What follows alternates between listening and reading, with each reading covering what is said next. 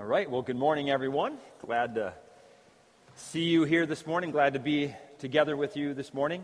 Um, if you maybe happen to be a guest with us and you might not know it, my name is Thomas. I'm one of the pastors here with the church. And I get, I get the chance to preach about once a month. Um, for those of you who are more a part of us and are around, you know that. Um, actually, I had that chance last week. I, I was here in the pulpit last week, got a chance to preach um, so I didn't expect to be up here again today, but I think many of you know uh, Pastor Brett, sadly, his dad passed away last week. So uh, Pastor Brett is down uh, with his family or parts of his family in Phoenix uh, for the funeral and to be with family there. So, uh, so I get to be back with you again this morning, and I'm glad to be here. And so for today, um, I would simply like to basically just continue on with you a bit from where we started last Sunday. Okay, so the, the sermon last week, uh, in case you weren't here, or just to jog your memory a little bit, last week I simply uh, probed with you just one verse. We just scratched mostly at one verse, Matthew 4 4. Uh, Matthew 4 4 says this Jesus is speaking, and he says, Man shall not live by bread alone, but by every word that comes from the mouth of God. And so today, I just want to keep uh, touching off of that verse some here, just mention a few uh, additional thoughts, a few more things to say uh, related to that verse and related to its context.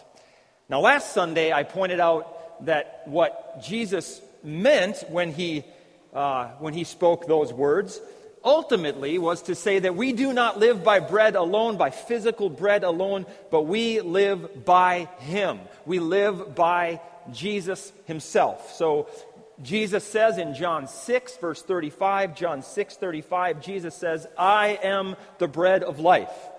Whoever comes to me shall not hunger, and whoever believes in me shall never thirst.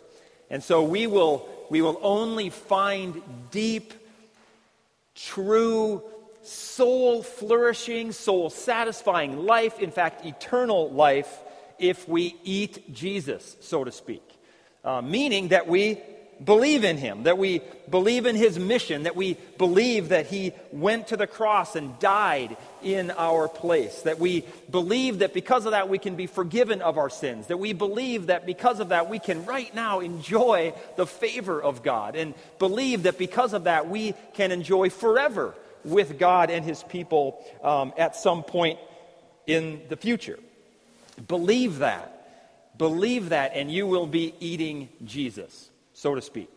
And I think for us, uh, if we are going to be the most uh, deeply nourished, the most deeply sustained in uh, what we say around here, life together on mission, life together on mission, if we will be the most deeply sustained for that, then we not only need to uh, eat the Bible, so to speak, in general, but we need more specifically to eat Jesus. Again, remembering who Jesus is, remembering what he has done for us who trust in him, remembering what that means for us in terms of the comfort that it provides, and then also in terms of the call that that places on our lives. So, eat Jesus, feed each other Jesus. That was sort of the main point. That was the, the unified theme of uh, last week's message. So, now today, um, I don't really have actually a single unified theme uh, for this message, actually. Really, I just want to sort of give some additional thoughts, sort of some bullet point observations, uh, thoughts, uh, and some related application. Again, just jumping off of that one verse, Matthew 4 4, uh, and also its context. Okay, so um, let's get into that. We can uh, read from Matthew 4. If you have your Bibles with you, please go ahead and open up to Matthew 4. If you don't have a Bible and you would like one, you can please raise your hand, and one of our ushers will make sure you get one.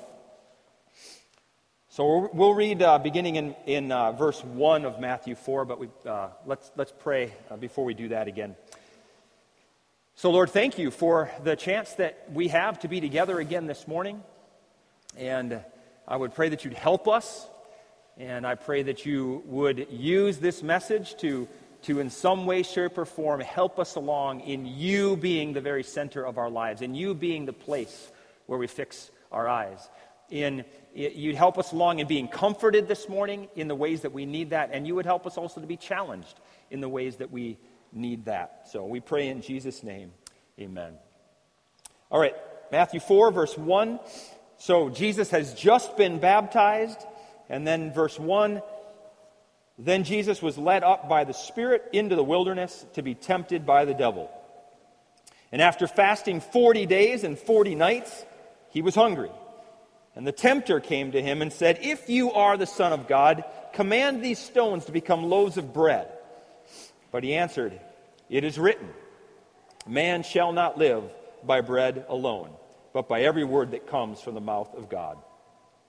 Then the devil took him to the holy city and set him on the pinnacle of the temple. And he said to him, If you are the Son of God, throw yourself down, for it is written, He will command His angels concerning you, and and uh, on their hands they will bear you up, lest you strike your foot against a stone. Jesus said to him, Again it is written, You shall not put the Lord your God to the test. Again the devil took him to a very high mountain and showed him all the kingdoms of the world and their glory. And he said to them, or he said to him, All these I will give you if you will fall down and worship me. Then Jesus said to him, Begone, Satan, for it is written, you shall worship the Lord your God, and him only shall you serve. And then the devil left him, and behold, angels came and were ministering to him. Amen. All right, well, again, today, just jumping off from that scene there, and, and uh, uh, just a few bullet point observations here, uh, bullet point thoughts, some related applications. So, first of all, first bullet point and you could call this bullet point simply fasting. Fasting. Uh, in Matthew 4 4, it was after Jesus had been fasting for 40 days that the devil hit him with this attack, with this temptation. And in light of that, uh, my point here really is just to say a few things about fasting. I thought I'd jump off of that and just say a few things about fasting. If you have been with us um, for the last several months, you know that we've sort of been pressing the spiritual discipline of prayer. Um, well, very often, if you uh, look through the Bible, you will see very often prayer going together with fasting. Prayer and fasting very often go together. So, for example, in Acts 13, uh, we see the Apostle Paul and Barnabas in Acts 13. They are, they're going to be sent out on mission. In Acts 13, verses 2 and 3, it says this It says, While they were worshiping the Lord and fasting, the Holy Spirit said, This was the church at Antioch, the Holy Spirit said, Set apart uh, for me Barnabas and Saul for the work uh, to which I have called them. And then, after fasting and praying, they laid their hands on them and they sent them out. Uh, or in Acts 14, you see Paul and Barnabas again, and there they've appointed elders in the churches. And in, in uh, Acts 14, verse 23, it says there that when they had appointed elders for them in every church, with prayer and fasting, they committed them to the Lord in whom they had believed. Uh, Nehemiah 1. Pastor Brett's been taking us through the book of Nehemiah. Nehemiah chapter 1, verse 4. When Nehemiah heard that the, the wall of Jerusalem was broken down, uh, he says this He says, As soon as I heard these things, I sat down and I wept and I mourned for days, and I continued fasting and praying before the God of heaven. Last example, Ezra uh, chapter 8, Ezra 8, verse 21, and also verse 23. Um, there it says, Then I proclaimed a fast so that we might humble ourselves before our God, to seek from Him a safe journey for ourselves and for our children and all of our goods. And so we fasted and we implored our God for this, and He listened to our entreaty. Okay, so just uh, some examples there to show that very often uh, in the Bible, prayer and fasting are uh, linked together. And there are various reasons, lots of reasons actually, uh, as you would comb the scriptures to see why people might fast. Um, some examples here might be because of bereavement uh, for some, some reason, or for penitence, you might fast. If one is in distress for some reason, if somebody is seeking God's intervention for something, they might fast. Uh, you can see examples of people fasting uh, in order to uh, sort of get guidance from God with some sort of decision that needs to be made. Sometimes people fast in the scriptures just to sort of show a measure of earnestness in their prayer or, or to show a measure of earnestness in, in some, something that they may have committed to. Okay, so various reasons why people might fast uh, throughout the Bible. And uh, now, God does not require that we fast. I would not say that. God does not require that we take up this discipline of fasting. But I do think that it's pretty helpful. I think fasting is very helpful, especially as it relates to our, our prayer life. And I would most certainly recommend it and commend it to you that you would fast from time to time. Let me just mention a few reasons why I think uh, fasting is helpful. Uh, number one, I would say that fasting helps to remind us to pray, and then as a result, we actually do pray more often. We pray more regularly, we, more, we pray more constantly. Um, it reminds us to pray, and then therefore we pray actually more regularly. So, just using myself as an example here uh, for a minute. With me personally, uh, I happen to be uh, I mean, seasons come, seasons go. I happen to be in a season right now where I am fasting fairly regularly. I fast about, uh, well, I do fast once a week here in this particular season. Sometimes it's for a full 24 hours, sometimes it's not. Uh, at this particular season, more often it's not a full 24 hours. Um, fasting for me in this season looks like uh, waking up in the morning and I'll, I'll eat uh, just something small, fairly small for breakfast, and then I'll just choose not to eat again until dinner time. Or occasionally I might push that to when the kids go to bed, like maybe 8 o'clock or so, okay?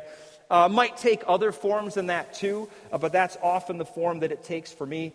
Uh, really, we have no absolutely prescribed form of fasting that's given to us in the scriptures. So, however you might do it, um, however I might do it, one of the reasons why I think it's helpful and why it has been helpful to me is simply to be reminded to pray. Just to be reminded uh, to pray. It helps me to remember that, and then again, I actually do, as a result, uh, pray more constantly. So for me, when I'm fasting, usually begin the day with, with uh, sort of an extended time of prayer and, and time uh, reading the Bible very mindful that, okay, Lord, I'm moving into a day here where I am going to be fasting. And then as I move throughout the day, I get hungry. I get hungry. I want to eat something and I get hungry and I remember, oh yeah, I'm fasting. Pray. Let's pray. Um, and so uh, I would pray then, whatever, uh, for whatever I might be focusing on in that particular day or maybe in a particular season. Usually, for me, what that means is I'm, I'm, I'm usually praying for somebody, uh, and that's why I'm fasting, or maybe I'm asking the Lord for wisdom in a particular uh, situation. Uh, that, that would be a, a major reason why I give myself to fasting.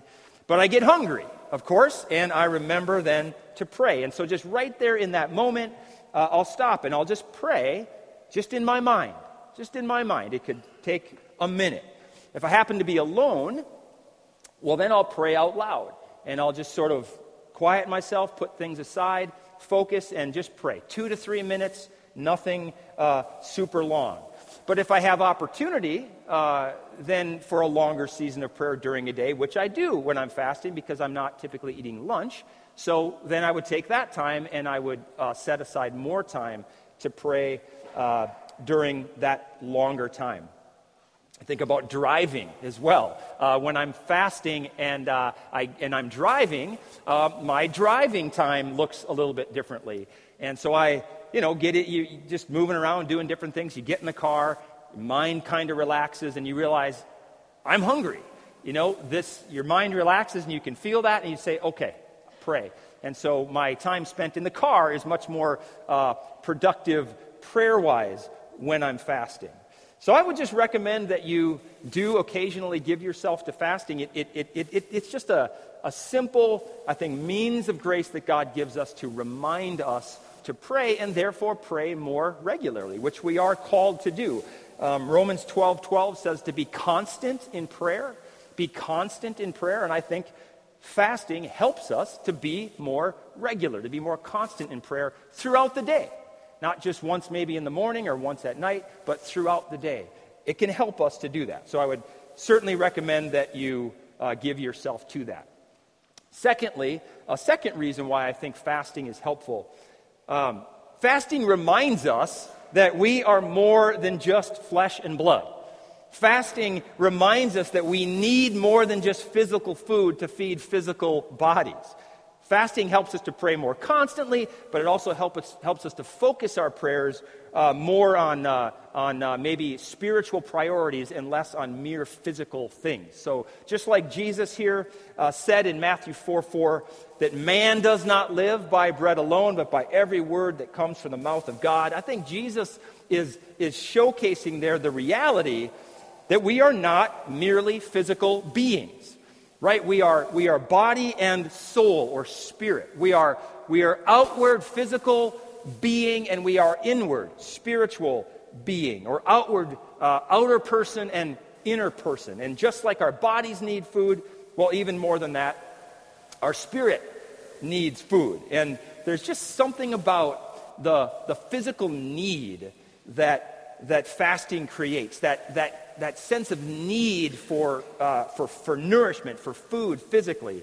And frankly, the pain that that, uh, that that need produces, the pain of experiencing that hunger. There's something about that that God will often use to heighten our awareness of our spiritual uh, needs, our deeper spiritual needs and spiritual priorities. Psalm 119 says this Psalm 119, verse 71. It says, It is good for me that I was afflicted, so that I might learn your statutes.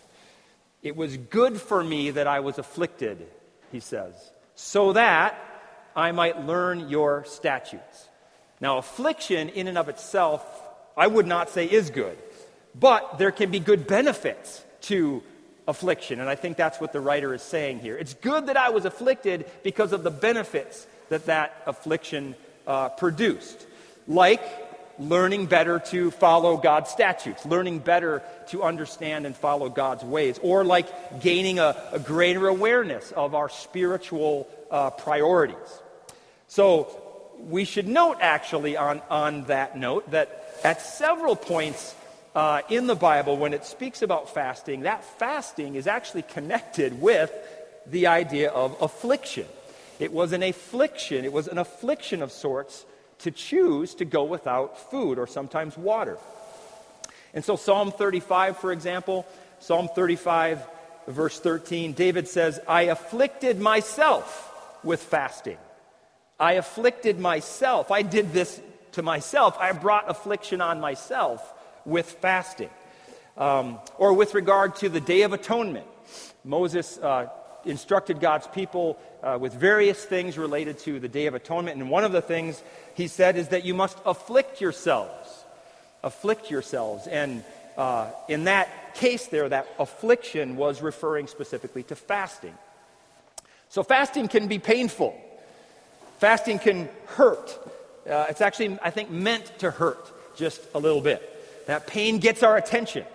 Uh, there, there, it, it's just no fun to go without food. But uh, there is something about affliction, uh, something about it that God often does use to help us to sort of dislodge ourselves from the, the less important physical things and physical priorities and sort of swing us and, and get us oriented toward and, and uh, uh, create a, a greater hunger for deeper spiritual things, spiritual priorities, even a deeper hunger for God Himself. Actually, John Piper, you might be familiar with this book. He wrote a book on fasting uh, called Hunger for God. Um, I would recommend it. The first time I ever fasted uh, with any seriousness, I, I, read, I would take, I took that book and I just read that book while I was fasting for a few days. It was a very good experience, and I would encourage it. But really good book. I'd recommend it. And uh, so it's called Hunger for God. And there really is something about fasting from physical food that sort of stirs in us this hunger for God Himself, this hunger uh, to see our, our, our, souls fed with uh, spiritual food. So, to, to feed on God's word, we, a hunger is stirred up to feed on God's word to us in the Bible, ultimately, to feed on Jesus Himself. Fasting helps us to, to, to know that, yeah, it's true. We cannot live on bread alone. We must have the Word of God, and ultimately, we must have Jesus. It helps us to know it's true. I'm more than mere physical body that wants to live right here and right now, but I am soul that wants to live forever, and I must have Jesus for that. And fasting helps to remind us and stir up that hunger. And so that would be a, a, second help that fasting gives. It calls our attention to the fact that we are not just physical, but we are physical and spiritual. And then it heightens our awareness of our spiritual need, uh, gets us moving towards spiritual priorities. It heightens our desire for God Himself. And so, again, I would, I would encourage you to take it up um, at least occasionally. Um, you know, one example, uh, when I was with uh, Bethlehem, uh, pr- prior to coming to Christ Redeemer, uh, we had a practice over there. We called it the First Tuesday Fast.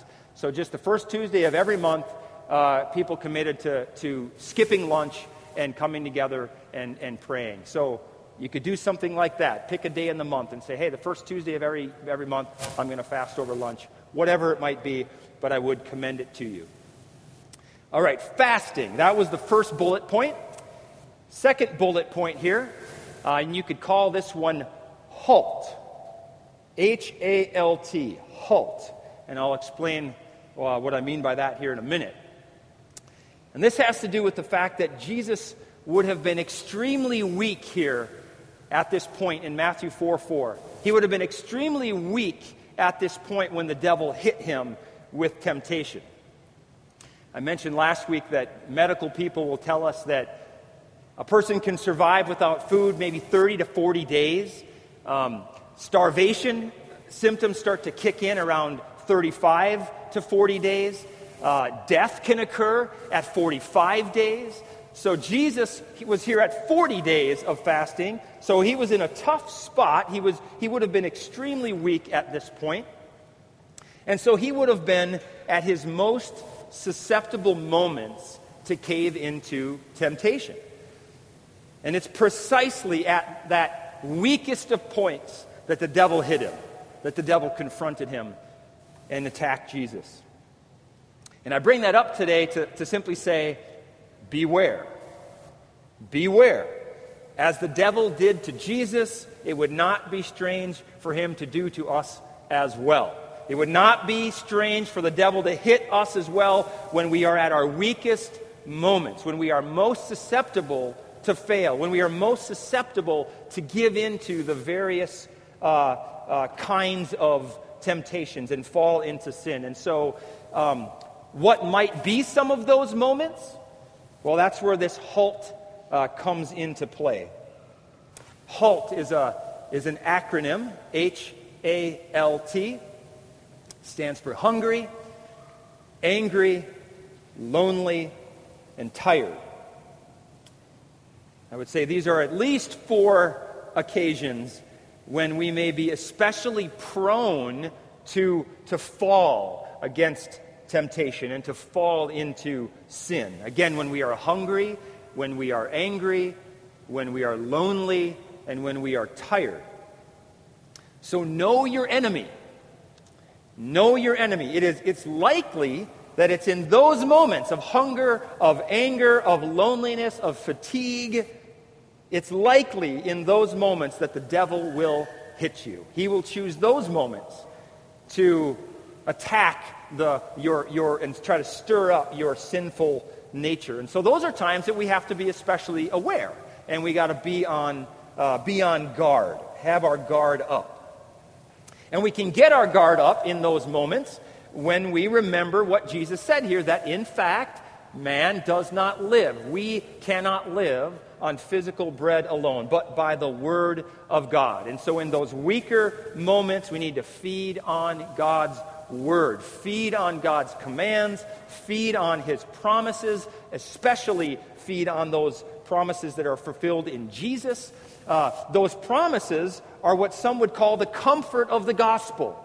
The comfort of the gospel. This is the truth about what Jesus did for you, and the truth about who he's made you to be, and the truth about what he promises for his people, the comfort of the gospel. Remember those promises. And then in your weaker moments, draw on that comfort to be compelled uh, out to take up the call of the gospel. There's a comfort of the gospel, and there is a call of the gospel.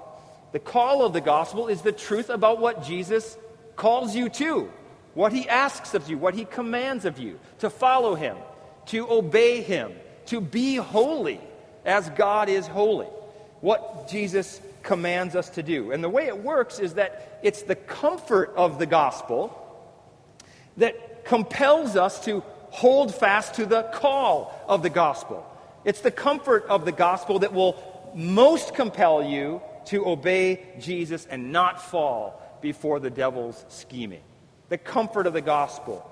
So let that comfort of the gospel and the call of the gospel together compel you to reject evil and, and, and, and embrace what is good, to say no to sin and to say yes to righteousness, to say no to the various lies that the devil might be peddling, and to say yes to the truth of God, to say yes to what God says is best for you. The devil will stir up your sinful nature and he'll get you thinking that this is good for you, and it's not.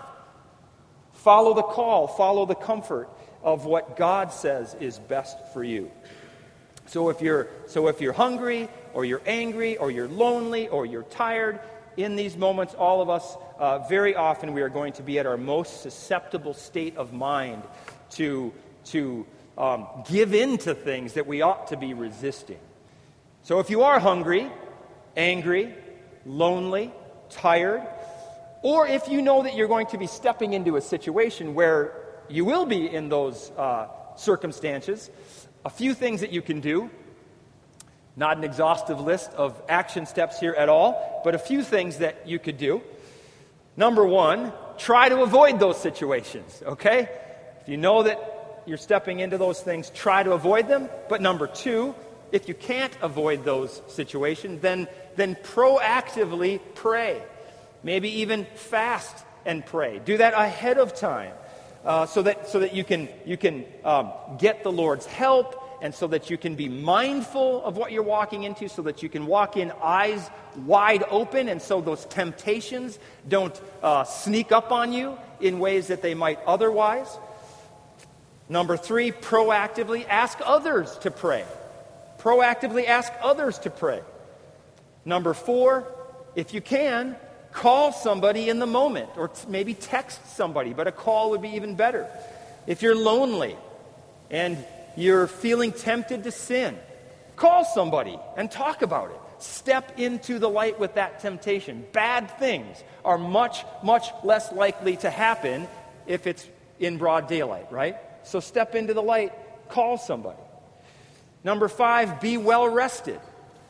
There is no doubt that physical fatigue can impact our spiritual vitality and they will impact our ability to resist. And so discipline yourself to get enough sleep. How's that for a, an action step? Doesn't sound too bad, right? Get more sleep. Uh, I'm calling you to discipline yourself to sleep more. We need to have our sleep. Um, that list could go on and on. Uh, uh, lots of strategies that, that when in a room like this, you all probably have great ideas, so I'd leave it to you. And actually, I think this would be a good exercise in your, in your life groups, your DNA groups. Um, ask each other what your triggers are. What are your triggers? What is it about those times when you are hungry or angry or lonely and tired that sort of most easily triggers temptation? What is it about those circumstances? And how can you help one another avoid those circumstances, or how can you help one another if you are in those circumstances? Talk to one another about that. By the way, I didn't make up that HALT uh, acronym. That came from a guy named Tim Chester, uh, came from a book named um, You Can Change. Uh, you Can Change by Tim Chester. I would very much recommend it. Very much recommend it.